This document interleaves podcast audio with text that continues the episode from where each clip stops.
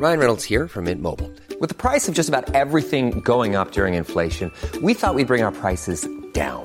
So to help us, we brought in a reverse auctioneer, which is apparently a thing.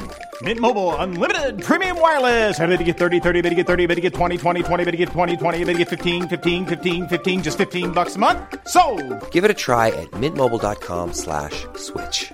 $45 upfront for three months plus taxes and fees. Promo for new customers for limited time. Unlimited more than 40 gigabytes per month. Slows. Full terms at mintmobile.com. ¿Qué tal? ¿Cómo están? Qué gusto en saludarlos en una emisión nueva, distinta, diferente, que va a llevar eh, definitivamente un tono, creo yo, distinto al que ya en otras ocasiones quien ha tenido oportunidad de escucharme lo ha oído o lo ha visto. En Mirando con Miro vamos a tratar de que todos los temas abordados tengan un basamento sólido. ¿Por qué? Porque de repente como que en este universo de mucha información, lo que no significa estar muy bien informado por tener tanta información, y como que de repente es necesario tener los elementos contextuales para entender cada uno de los eventos. Y mirando con Miró, veremos a través de este podcast y lo iremos creciendo hacia otras latitudes, hacia otros medios, hacia otras plataformas. El propósito es hablar del nuevo orden internacional, qué está sucediendo, cómo se está moviendo, quiénes lo están moviendo y por qué lo están moviendo, sobre todo en el sentido que le están dando ese movimiento. Mirando con Miroy el impacto social, nos referiremos en este universo en el cual no necesariamente las nuevas tecnologías, los avances en, en, materia de construcción, en materia de conocimiento, en muchas materias, pues están entrando o llegando a la sociedad de la misma manera. Pero ¿cómo impacta en cada sociedad? Particularmente cómo impacta en la sociedad mexicana, es un poco, no un poco, va a ser el centro en torno al cual nos vamos a mover. Otro tema que vamos a tratar de una manera integral en todas sus vertientes, porque son muchas y no creo que se estén agotando en lo que en el día a día estamos escuchando, es la migración. El fenómeno migratorio alguien lo calificó como el problema del siglo y creo que no se equivoca, al contrario, creo que es necesario que lo tomemos en consideración porque en prácticamente todo el mundo está dándose el fenómeno de la migración. Ya en Alemania, por ejemplo, hay un movimiento nuevo que le están llamando remigración, que es terrible porque ya Alemania está harto, está recibiendo, según dicen ellos, a tantos migrantes. Entonces este fenómeno de la remigración es no nos interesa que se queden aquí, hay que regresarlos a sus lugares de origen. Y es un movimiento que contrarresta y contrasta con todo lo que se está dando en otros lugares, que es todo lo contrario. Tenemos que dar cobijo, tenemos que encontrar políticas que permitan que los fenómenos migratorios sean de otra naturaleza. Mirando con Miró veremos y trataremos un tema que el dato fue dado el día de ayer, porque ayer empezó justamente el Foro Económico Mundial que se organiza en la ciudad suiza de Davos. Hay una crítica espantosa que hay ahorita en torno a ese fenómeno. Todos los años sucede lo mismo, se han provocado movimientos a nivel internacional, en los altermundistas y otros grupos pues son opositores abiertos al Foro Económico de Davos. El Foro Económico de Davos, a diferencia de otros foros, como son los que organizan Naciones Unidas, el Banco Mundial, el Banco Interamericano, el Fondo Monetario, el grupo de los 10, de los 20, de los 8, que es un montón de grupos, tiene la gran diferencia de que son los dueños del mundo, por decirlo de esa manera, los que lo organizan. De tal forma que no tienen que guardar, eh, valga la redundancia, las formas de a quién se invita o a quién me invito. Es abierto, el que quiera venir que venga y si quiere hablar que hable. hay una agenda que se traza de un daño a otro y ha ido mucha gente. Van príncipes, jeques, reyes, presidentes, secretarios, primeros ministros, gente inmensamente rica. Y bueno, se creó de repente un fenómeno en el cual marca los parámetros de lo que va a suceder el año en el que se habla del fenómeno y muchas veces pronostican tres, cinco, diez años hacia adelante. Lamentablemente mucho de lo que han dicho se ha dado, ha sucedido, y esto no es nada positivo en muchos sentidos. El pronóstico, por ejemplo, que hace Oxfam, esta organización no gubernamental que por cierto aquí en México la odian porque habla demasiado sobre el tema de la pobreza, pero en otras partes del mundo tiene mucha cabida, tiene importancia lo que hace, sus escritos son replicados o son referidos de distinta manera. Y ellos dicen justamente a la luz del inicio del 2024 del Foro Económico de Davos, dice que se necesitan alrededor de 230 años para erradicar la pobreza, mientras que según los pronósticos, el primer billonario del mundo podría aparecer en los próximos 10 años. Estamos hablando que las riquezas que van a tener los que ahora son inmensamente ricos, pues ya no van a ser de miles de millones de dólares, sino van a ser de billones de dólares. Es contrastante que en los próximos 10 años pudiera surgir este multibillonario versus 230 años para erradicar la pobreza. Y otro de los temas que señala justamente como preludio a este reinicio de los trabajos del Foro Económico de Davos, dice que las cinco personas más ricas del mundo han duplicado sus fortunas desde 2020, mientras que 5 mil millones de ciudadanos del planeta se han hecho más pobres. En este contexto, ¿qué se puede hablar? ¿Qué se puede decir? ¿Por dónde podemos ver la problemática? Las empresas en los distintos países pues, se ciñen o se constriñen fundamentalmente a su país. Cada vez está más globalizado, cada vez suceden más las cosas a nivel global y ya no se pueden los fenómenos verlos en forma aislada. Este fenómeno de la pobreza, este fenómeno del desempleo, de no dar de esa economía suficiente para que pueda estar el 100% de la población trabajadora trabajando, pues da lugar a, tesis como las que tiene Harari, que dice él que bueno, se está creando de una manera tanto por la tecnología como por los sistemas económicos y eficientar esos problemas económicos a una clase inútil. Y eso es terrible. Sobre eso es un fenómeno de carácter sociológico del que trataremos y abordaremos en la oportunidad conveniente en un contexto en el que se pueda entender a qué se está refiriendo y tendremos lógicamente el apoyo de ustedes con sus llamadas cuando sea posible a través de las redes que les vamos a dar o bien directamente que estaremos siempre a sus órdenes y esto nos va a ayudar a entender entre todos este fenómeno. No es posible que en lugar de que se estén viendo hacia el futuro la posibilidad de reducir de manera sustancial el número de pobres, más bien se le esté viendo como esta clase inútil, que hay que prescindir de ella, que más bien estorba y hay que pues, tirarlo al cajón de los olvidos. Son temas que serán abordados a fondo, con profundidad, simplemente. El rechazo que hay sobre la agenda que se va a tratar en el Foro Económico de Davos que nos dio pie afortunadamente para iniciar este nuevo ciclo en Mirando con Miró.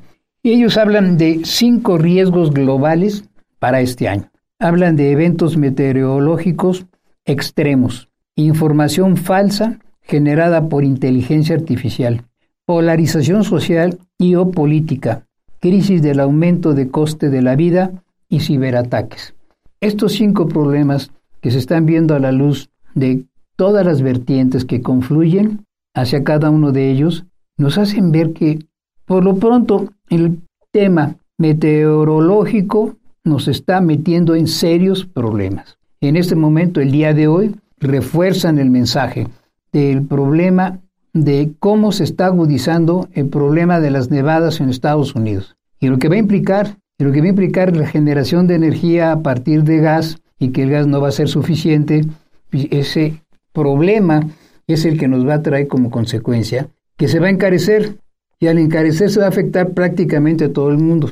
Aquí en México, extrañamente, ya están dando avisos que sí efectivamente se va a incrementar el costo. ¿Por qué? Porque estamos hablando de temperaturas regulares de 30 grados bajo cero. Y buena parte del norte de los Estados Unidos están hablando de temperaturas que van de 40 a 45 grados bajo cero. En Canadá está sucediendo prácticamente lo mismo, sobre todo por el lado de Alberta, por el lado del centro de por Calgary, ya no se diga hacia el Atlántico. Temperaturas que llegan a rozar los 50 grados centígrados bajo cero. Para poder compensarlo, para poder tener posibilidades de salir adelante en una problemática de esta naturaleza, pues hay que utilizar mucho. ¿Por qué lo mencionamos? Porque es justamente uno de los puntos que han señalado como los cinco más importantes. El cambio climático, los problemas meteorológicos que están provocando, y lo estamos viendo, que se radicalice lo que antes era eventual. Las inundaciones, las lluvias torrenciales que han terminado con zonas de cultivos después de, sequías y de repente llueve en cantidades que en un día llueve lo que llueve en un mes, en una semana, y es imposible, no hay recursos para poder desahogar toda esa cantidad de agua. Las temperaturas en, este, en estos niveles, ¿qué se puede hacer? ¿Quién puede ir a trabajar? ¿Qué tipo de trabajo se puede hacer con estas temperaturas? Con los riesgos que se corren. Los traslados son prácticamente imposibles por lo mismo, porque las carreteras están saturadas de, nieve, de que alcanzan 80 centímetros, metro, metro y medio de nieve, pues hay que esperar a que los limpien, que lo desahoguen. Y eso por decir algo, porque también los climas cálidos está terminando con la gente la deshidratación.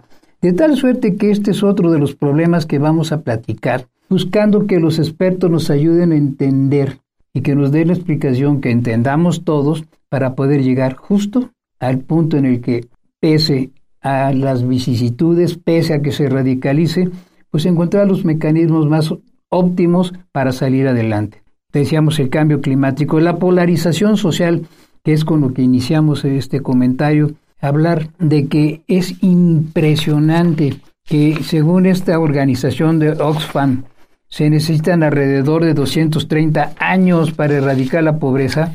En Davos se habla de la polarización social, que es uno de los tres principales riesgos, tanto en el horizonte actual como a dos años vista y ocupa el noveno lugar a largo plazo.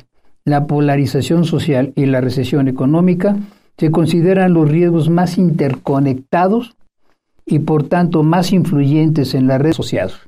No sé qué ver qué está sucediendo en el mundo. Por donde usted voltee hay problemas. Pero hay que, son problemas que cada vez están más globalizados, son más incluyentes. ¿Por qué? Porque ahora las distancias ya prácticamente se eliminaron hay medios de transporte bastante eficientes y rápidos y ya ni siquiera hay necesidad de desplazarse. ¿Cuánto se puede ya hacer que no se hacía en el corto plazo a través de las nuevas técnicas de comunicación y de información? La tecnología asociada a esto nos está mostrando que no nos preparamos lo suficiente, que nos está rebasando, pero que eso también tenemos que tratarlo. Es para todos hablan ellos de un tema muy interesante que va a provocar un escollo a nivel mundial, la desinformación que se puede provocar o la mala información que se puede provocar con el uso de la inteligencia artificial. Esta se venía utilizando de una manera, eh, pues la gente que se dedicaba a esto en ciertos lugares nada más. ¿Y qué pasa? Que de repente se convierte en una herramienta que puede utilizar cualquier mortal en cualquier momento para hacer cualquier trabajo. Lo que no significa que ni que todo esté bien, ni que quien lo están haciendo lo estén haciendo con un buen propósito. Esto es un problema, por eso hablan de los ciberataques, que es un fenómeno global que hay que tener mucho, mucho cuidado, porque esta polarización social que nos lleva a que la sociedad empieza a no pulverizarse, sino tener solo dos polos y se desarrolla entre dos polos los que tienen y los que no tienen, con todos los matices que ustedes quieran. La mercadotecnia, la publicidad, muchos fenómenos que se están dando son a partir de análisis de carácter más mercadológico que sociológico, pero que trataremos de encontrar pues, el justo medio, que nunca es la mitad, sino es justo lo que se necesita, y hablaremos sobre este tema. Otro que es muy importante, que es la logística. La logística, que era una disciplina que solo hablaban en terrenos de la milicia, resulta que ahora es materia prima, motivo de estudio y de trabajo de prácticamente todas las sociedades y todas las economías. ¿Por qué? Porque resulta que el eficientar los recursos es la herramienta más importante que se tiene para poder salir adelante. ¿Qué pasa? Que ya hay países, particularmente China, que han metido en sus desarrollos la logística digital y es sorprendente lo que han logrado. ¿Qué va a pasar a nivel mundial si en este fenómeno de globalización, donde todos los mercados se quieren abrir, se quieren intercomunicar, se quieren interactuar, pues resulta que este fenómeno de logística hace que cada país tenga mayor presencia a partir justamente de sus procesos logísticos. Y por decir un punto, y que de ahí podemos partir hacia muchas otras cosas.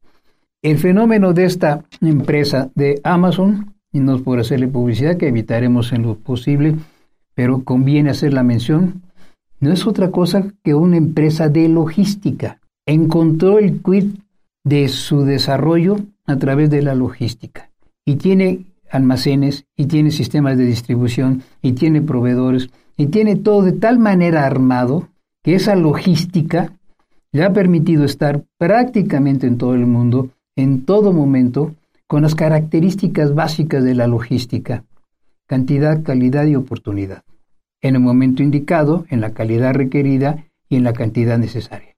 Eso que se cumple en cada uno de los fenómenos, en cada uno de los procesos que lleva esta empresa, si lo llevamos al proceso productivo, si lo llevamos al desarrollo a niveles agrícolas, en donde el campo ya no es necesariamente el punto central y nodal para poder hacer cultivos, tomen en cuenta que ahora prácticamente todo se hace a través de invernaderos, invernaderos verticales, y la verticalidad ha permitido grandes producciones de prácticamente todos los productos agrícolas sin tener necesidad recurrir al campo o, depender de si llueve, depender si hay mucho sol o poco sol, si son ambientes totalmente controlados con sistemas logísticos de operación.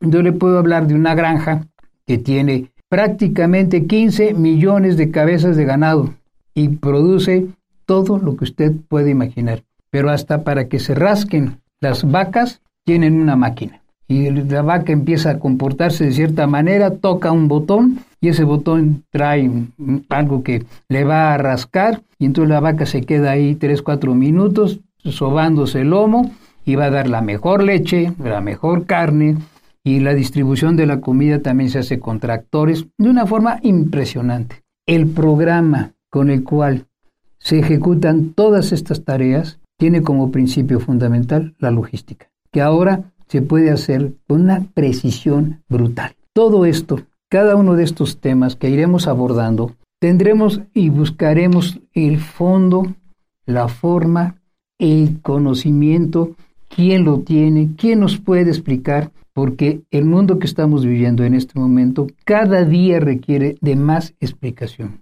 No es tan simple, no es simplemente una ocurrencia, no es una percepción efímera o, o de una sola persona hay fondo, tiene trayectoria y meternos en ese proceso, entender esos procesos, creo que puede ayudar en el terreno económico, en el político, en el social, en el conocimiento, en el que usted quiera. Y hay un punto que lo dejé a propósito al final en esta primera emisión, que es el político.